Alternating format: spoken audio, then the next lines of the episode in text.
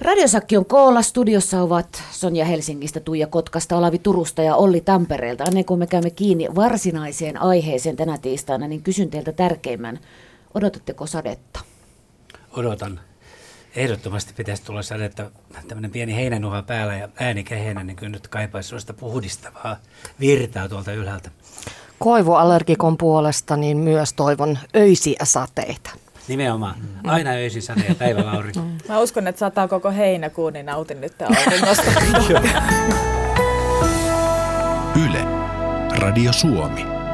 Radiosakki on siis koolla neljä ihmistä ja studiomäntä tässä valmiina sateeseen ja palvelukseen. Öiseen sateeseen, mutta palvelukseen tässä hetkessä. Koululaisilla tämä viikko on se viimeinen viikko. Kevätjuhla on lauantaina, numerothan on nyt jo annettu ja tuo tunteiden tiistai, joka jatkaa tästä, puhuu koulusta ja opiskelusta tänään, mutta me Radiosakki me olemme omalla tavallamme mukana teemassa. Puhumme oman jutun löytämisestä ja uteliaisuudesta ja aloitetaanpa siitä, minkä aikuinen tietää ehkä ja nuorilta ihmisiltä, ihmisiltä sitä kovin keskentekoisina odotetaan ja vaaditaan. Missä vaiheessa te tiesitte, että miten se elämä tulee menemään? Niin, musta tuntuu, että ei edelleenkään ihan vielä valmis ole, että, että äh, uskaliaasti toivoo erilaisia äh, polkuja, sivuhaaroja ja erilaisia kiinnostuksen kohteita, jotka vielä voi viedä kuka ties minne. Kyllä se aika kauan Veiko ajatteli sieltä niin kuin kansakoulusta, kun aloitti ja miten sieltä pääsi ensin pois ja pääsi sitten pyrki oppikouluun, niin kuin siihen aikaan oli ja sitten suoritti sitä. Ei minkäännäköistä käsitystä ollut. Se oli kyllä niin, niin sellaista yleistä kaikki. Että se oli sen lukion saakka ennen kuin sitten mulla ratkesi se ensimmäinen tämmöinen oma juttu, mikä oli sitten toi lain lukeminen. Suvussa ei ole niin ollenkaan ollut lakimiehiä, mutta mun veli oli, oli päässyt sitten seitsemän vuotta aikaisemmin niin lukemaan ja, ja tuota, hän oli semmoinen esikuva vähän mulle. Ja sitten mulla huono kielipää oli vähän ja, ja en pärjännyt myöskään näissä niin kuin reaaliaineissa, niin apuutti, kun on pitkä matikka, niin siellä logiikalla pärjää tuolla lakipuolella. Mm. Niin, ja totta kai sitten tämä, se kaikkein suurin syy, niin tämä heikkojen auttamisalue. Mulla kanssa on vähän samanlaista kokemusta kuin Olavilla siinä mielessä, että mä en niin kuin lukioaikana vielä oikeastaan tiennyt, että mitä, mitä sitä ryhtyisi lukemaan. Sitten mä silloin tosiaan vielä urheilin, mutta sitten mä lopetin sen urheilun ja rupesin sen jälkeen vähän niin kuin työstämään sitä, että mitä sitä voisi ruveta opiskelemaan. Ja ehkä mä olin niin syvissä vesissä silloin pyörin 2-30 välissä, että sitten mä valitsin sosiaalipsykologian ja ehkä siitä kautta sitten rupesi löytymään se, että mitä haluaa tehdä omien arvojen kautta ja niiden tutkimisen kautta. Anteeksi, nyt mun on pakko tuohon mm. tarttua kiinni, koska mä luin myöskin sosiaalipsykologiaa. no niin. Mutta mun valinta, valintaprosessi niin, niin kuin lohdutuksiksi kaikille niille, jotka tulevat miettimään, että miten valinnat tehdä, niin en tiedä, onko mun, mun valintatyylini paras, mutta se, että mä hain valtiotieteelliseen tapahtui niin, että kaikki hirveästi olivat jo tietoisia ja valintojaan tehnyt. Mä törmäsin yhteen hyvän ystävään kirjaston ovella – ja hänellä oli tota Janssonin politiikan teoria kädessä ja sitten se sanoi, että kato, tämä on tosi mielenkiintoinen. Ja sitten mä kurkkasin sitä, joo, no tämä onkin ihan jännä. No mäkin voin hakea sinne. no niin. Nä, näin pitkällisen ja järkevän pohdinnan tuloksena. Karuttaako nyt? no, ei. ei. On mullakin aika sillä vähän radikaali, että kun kaikki mietti peruskoulun jälkeen, että mihin kouluun lähtee, niin mähän pussipysäkillä meni lastentarhan johtajan juttu sille ja kysyin, että saanko tulla vuodeksi töihin.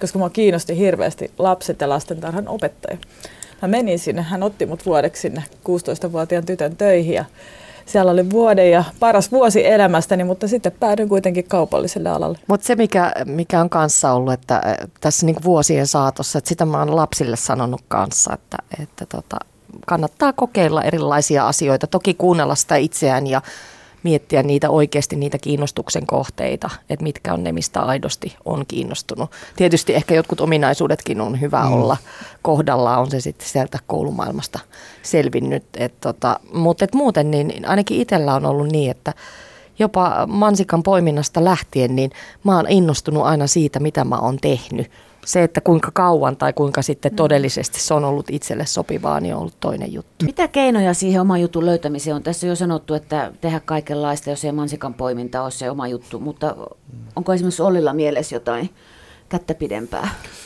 pitää aika rohkeasti sit koittaa varsinkin nuorena siirtyä eteenpäin, jos ei se oma juttu heti tunnu löytyvän. Ehkä jos mietin sitä niin kuin henkilökohtaisena kokemuksena, että miten itsellä on mennyt, niin Mähän pitkään siis urheilin ja tein sitä tavallaan tosissani, mutta sitten mun mieli rupesi muuttumaan siinä vähän reilu parikymppisenä ja sitten mä tavallaan jouduin vähän niin kuin keksimään itseni uudelleen, että mitä tässä nyt sen jälkeen ryhtyisi tekemään. Ja sitten mulla se lähti sitten siinä vaiheessa niin, että olin ehkä utelias selvittämään, että, että mitkä on mun arvot ja minkälaisia arvoja mä haluan edistää omassa elämässäni.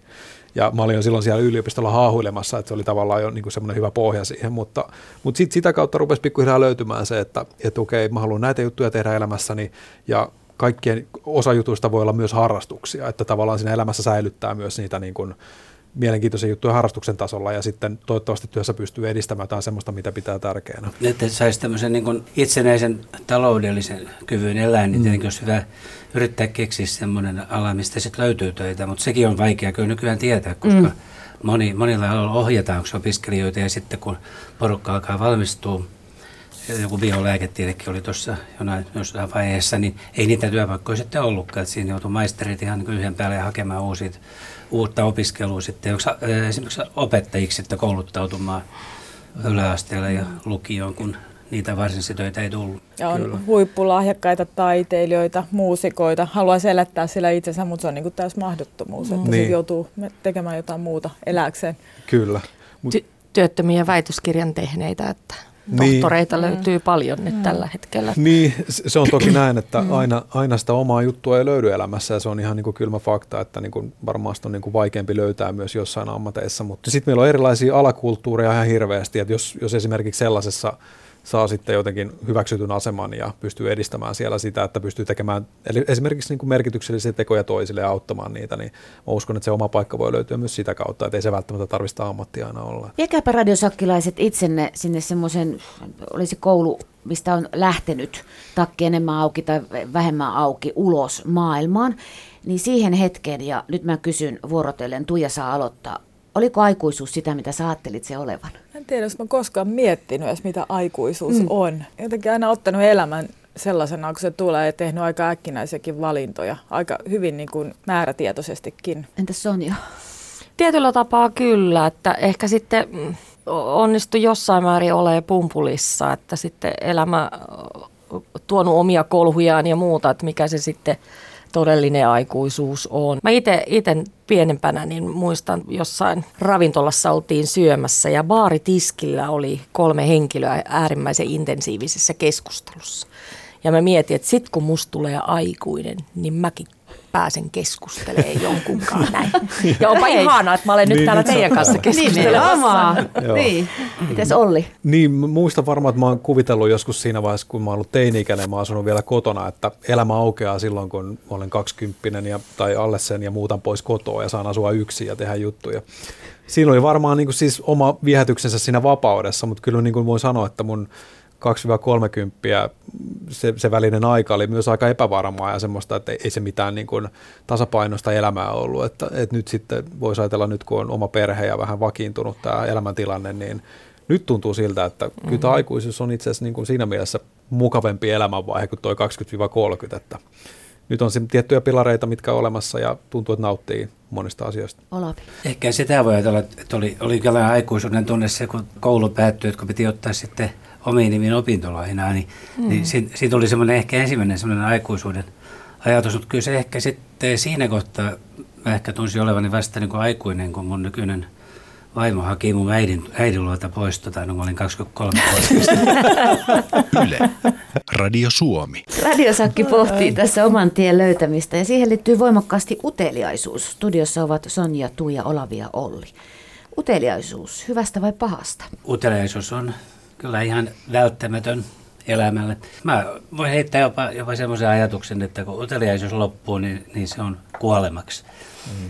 Tässä oli yksi, yksi kaveri tota, kertoi, kun hän meni tämmöiseen niin palvelutaloon vähän aikaa sitten ja siellä oli hyvin hiljasta, tuota, no niin siellä istui paljon vanhoja ihmisiä, kattelivat televisioa ja sitten kun ovi kopsahti kiinni hänen perässään, niin osa nosti pään ylös ja katto terävästi niin kuin häntä kohden uteliaana toinen puoli katsoi vaan siis alaspäin ei ollut yhtään kiinnostunut siitä, niin sitä vaan veikkailtiin, että nämä ilmeisesti elää satavuotiaaksi, jotka oli kiinnostuneita siitä näkemään, kuka tänne tuli ja vielä katsoi sitä ympäristöä ja, ja oli siinä mukana. Niin, siis kyllä, kyllä mäkin näkisin, että uteliaisuus on hyväksi, mutta varsinkin semmoinen uteliaisuus, että ainakin omalla kohdalla niin tunnen, että se tuottaa mulle iloa, ja jos mä löydän jonkun hyvän tietokirjan, mikä on mulle just mielenkiintoinen, niin se on hirveän arvokasta lukea sitä ja tosi niin kuin tuottaa iloa, mutta sitten esimerkiksi joku niin kuin naapurien kurkkiminen sälekaihtimien välistä. Niin se, Ai sekö ei tuota iloa? niin, ei, ei, ei ole aikaa onneksi. Niin.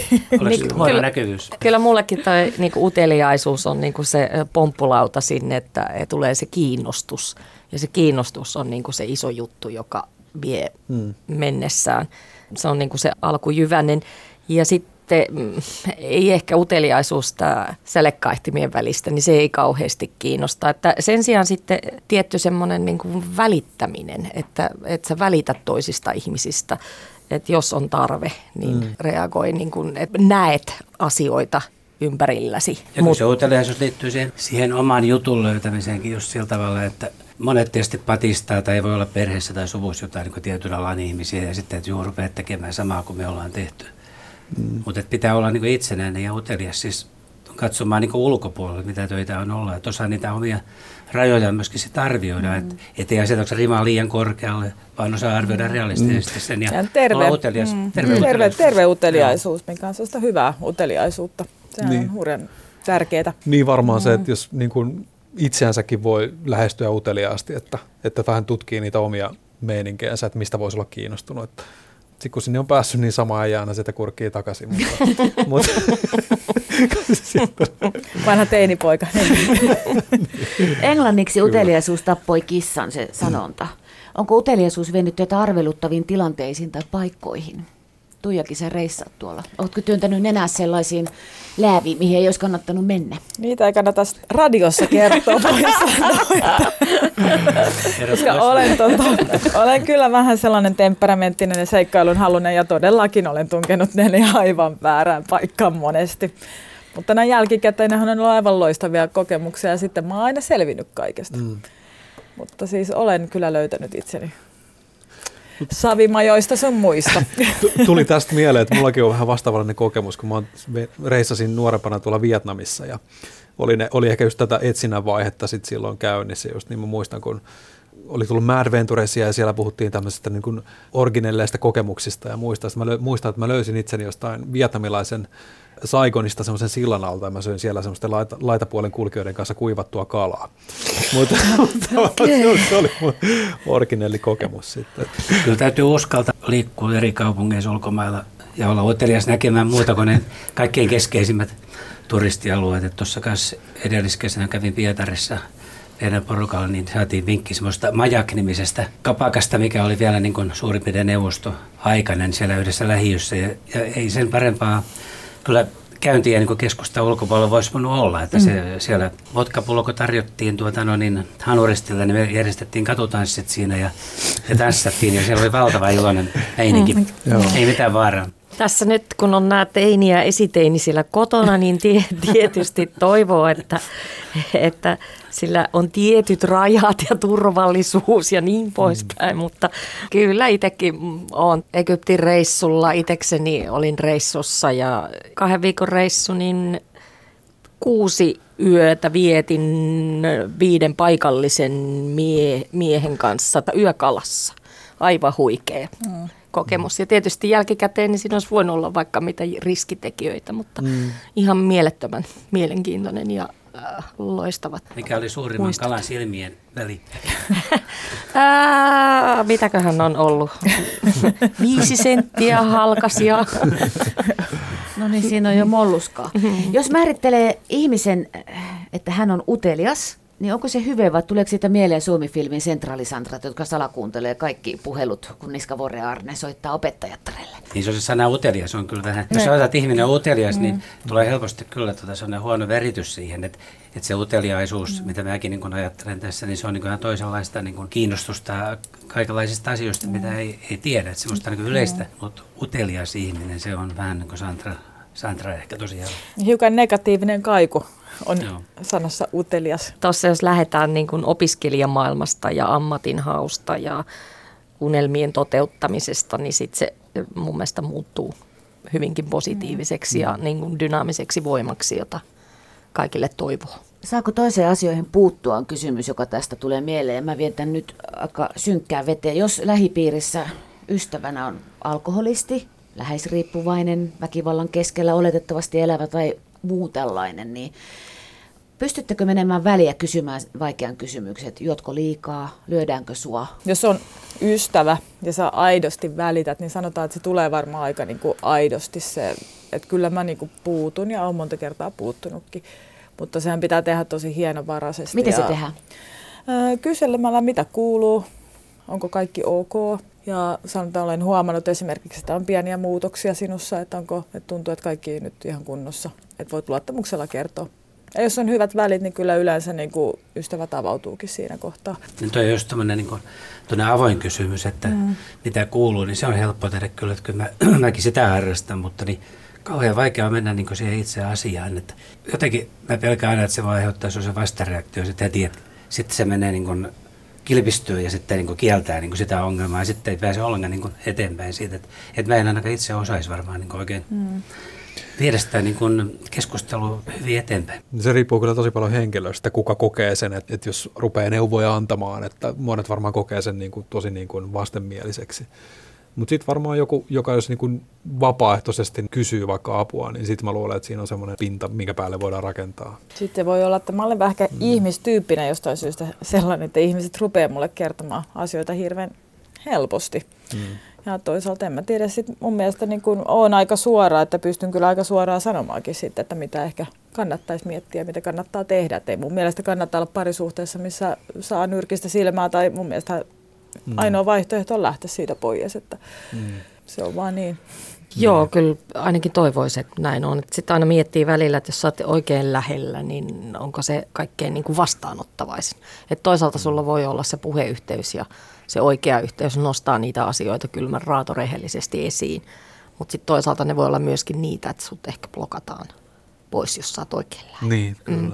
Et välillä tuntuu, että sit joku, joka on siinä välimaastossa, niin se, se on ainakin mm. niin kuin helppo – tietyllä tapaa. Niin, mm. että sitten ihan niin kuin tuolta työelämän puolelta, niin, niin kun tulet tietoiseksi, niin tulet vastuulliseksi. Pitäisi osata, osata niin ohjata jonkun asiantuntijan tykössä mm. hienosti ja mm. sitten niin itse muistaa niin vanhasta niin hommasta, niin siinähän mä kyllä sitten taas, kun mä olin asiantuntijan roolissa, niin osasin niin ottaa tiukasti kantaa ja niin ohjata ihmisiä tekemään oikeita ratkaisuja, mutta sitten niin avaa eri roolissa kuin siinä tavallisena niin ihmisenä jonkun tuttavan kanssa tuolta ainakin niin kuin lasten maailman puolelta, mitä on, on kuullut ja nähnyt ja on, on tullut tilanteita vastaan, niin ihan halunnut jo omille lapsille näyttää, että a, teidät kuullaan ja aikuiset tukee ja puuttuu, jos on tilanteita, jotka sellaista vaatii. Joo, ja sitten onhan se niin, että omat elämänkokemukset auttaa ymmärtämään, mm. jos on käynyt vähän samoja asioita läpi, niin toki silloinhan olet mm. vähän herkemmällä korvalla mm. kuulemassa myöskin. Kuinka teiltä saa udella? Missä tulee Olavin, Ollin, Sonja ja Tuijan raja sitten? En mä usko, että mulla olisi koskaan tullut mitään kiusaantunutta. En muista, että se olisi tilannetta, että kyllä voi kysyä. Ja onkin kysytty, että mihin sulla on oikein kiire. No nyt en muista tarkemmin yksityiskohtia, mutta siis, siis selvästi annettu niin kuin vinkkiä, että nyt tota on liian kova vauhti päällä tai jotain. Sä et ole loukkaantunut? En ole, en ole loukkaantunut. Mielestäni on ihan, ihan hyvä, että, että mä väitän, että mä niin kuin, se on herättänyt mua kyllä niin pysähtymään ja ajattelemaankin, että mitähän tässä nyt on meneillään. Mun mielestä silloin, kun vaikka puhutaan läheisten kavereiden kanssa jotenkin tosi hyvällä yhteydellä ja semmoisella niin kuin syvällisellä tasolla, jos näin voi sanoa, niin, niin kyllä mun mielestä myöskin silloin on hyvä kunnioittaa niitä muita ihmisiä, että mitä ne haluaa itsestään kertoa, eikä sillä tavalla, että ruvetaan utelemaan erilaisia asioita, että se on mun mielestä se, mihin pitäisi ohjenuoraan luottaa. Mä oon samaa mieltä siinä, että, että joitakin asioita, jotka on saatettu nostaa muutaman kerran esiin ja sitten niihin ei ole sen kauheasti sen jälkeen palattu. Mm. Ja ne on saattanut olla aiheita, jotka on todennut, että niiden asioiden esiin nostaminen ei ole minun asiani. Mutta muuten tuohon, mitä Olavi tuossa sanoi, niin kyllä sitä sitten joskus saattaa olla, että on tullut haastetuksi. Eli kuulee asioita tai joku haastaa sua ja se ei olekaan aina ihan niin helppoa ja kivaa.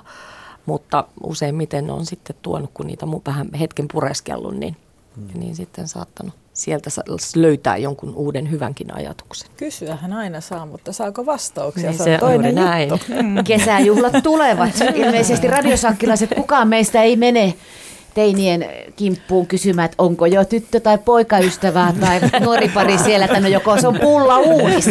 no ei. Joo, Käsi sydämelle. Mikä on viimeksi herättänyt uteliaisuutenne? Kuka aloittaa? Semmoinen, että oikein tulee semmoinen, että se oli mahtavaa. Olen koko ajan niin hirvittävän ADHD-utelias, että, että sitten kun kysytään, niin mä pystyn sanoa aina mitä. Niin, sä oot utelias elämälle. No, sinähän se, jos sanoit sitten Olga. Mm. Kyllä se sinusta Olavi haisee. Joo. Kiitos. Ja haisee on pohjalainen verbi ja se tarkoittaa hyvää tässä kohtaa. Kiitos siitä. Ei, kyllä mä sanoisin kanssa samaa, että joka päivä tulee niin ihan, jos sä vaan osaat vaan nauttia kaikesta ympärillä, niin tapahtuu ihan hurjasti asioita. Näkee niin paljon ihmisiä joka päivä, kenen kanssa sä juttelet ja asioita, että eihän siinä pysy itse perässä. No mun täytyy nyt heti palata tuohon huikeeseen Helsinki-littiin, joka juuri oli. Ja, ja hyrrätti useammat keskustelut niin kautta kirjat, niin monenlaisia ajatuksia ja uteliaisuutta hyvinkin moneen eri suuntaan. Ja liittyy ne sitten itse kirjoihin, teksteihin tai sitten itse kirjailijoihin. Olli rupesi kaivaa reppu. Onko siellä joku? Ei, siis just tuli mieleen, kun Sonia tuossa antoi alakerrassa meille läksiäislahjana tämmöistä, tota, sai valita kirjoja, niin mä valitsin sulta sen yhden kirjan, mutta se oli aivan huippu. Siinä heräsi mun heti uteliaisuus, että mä en muista, kuka se kirjailija oli. Mutta se oli... Hosensare Bonde. Joo, ja se kertoi siis tämmöistä niin kuin useamman sukupolven tarinasta maahanmuuttajista, jotka on muuttanut Ruotsiin, ja sitten siinä on niin kuin sukupolvien välissä, miten eri sukupolvet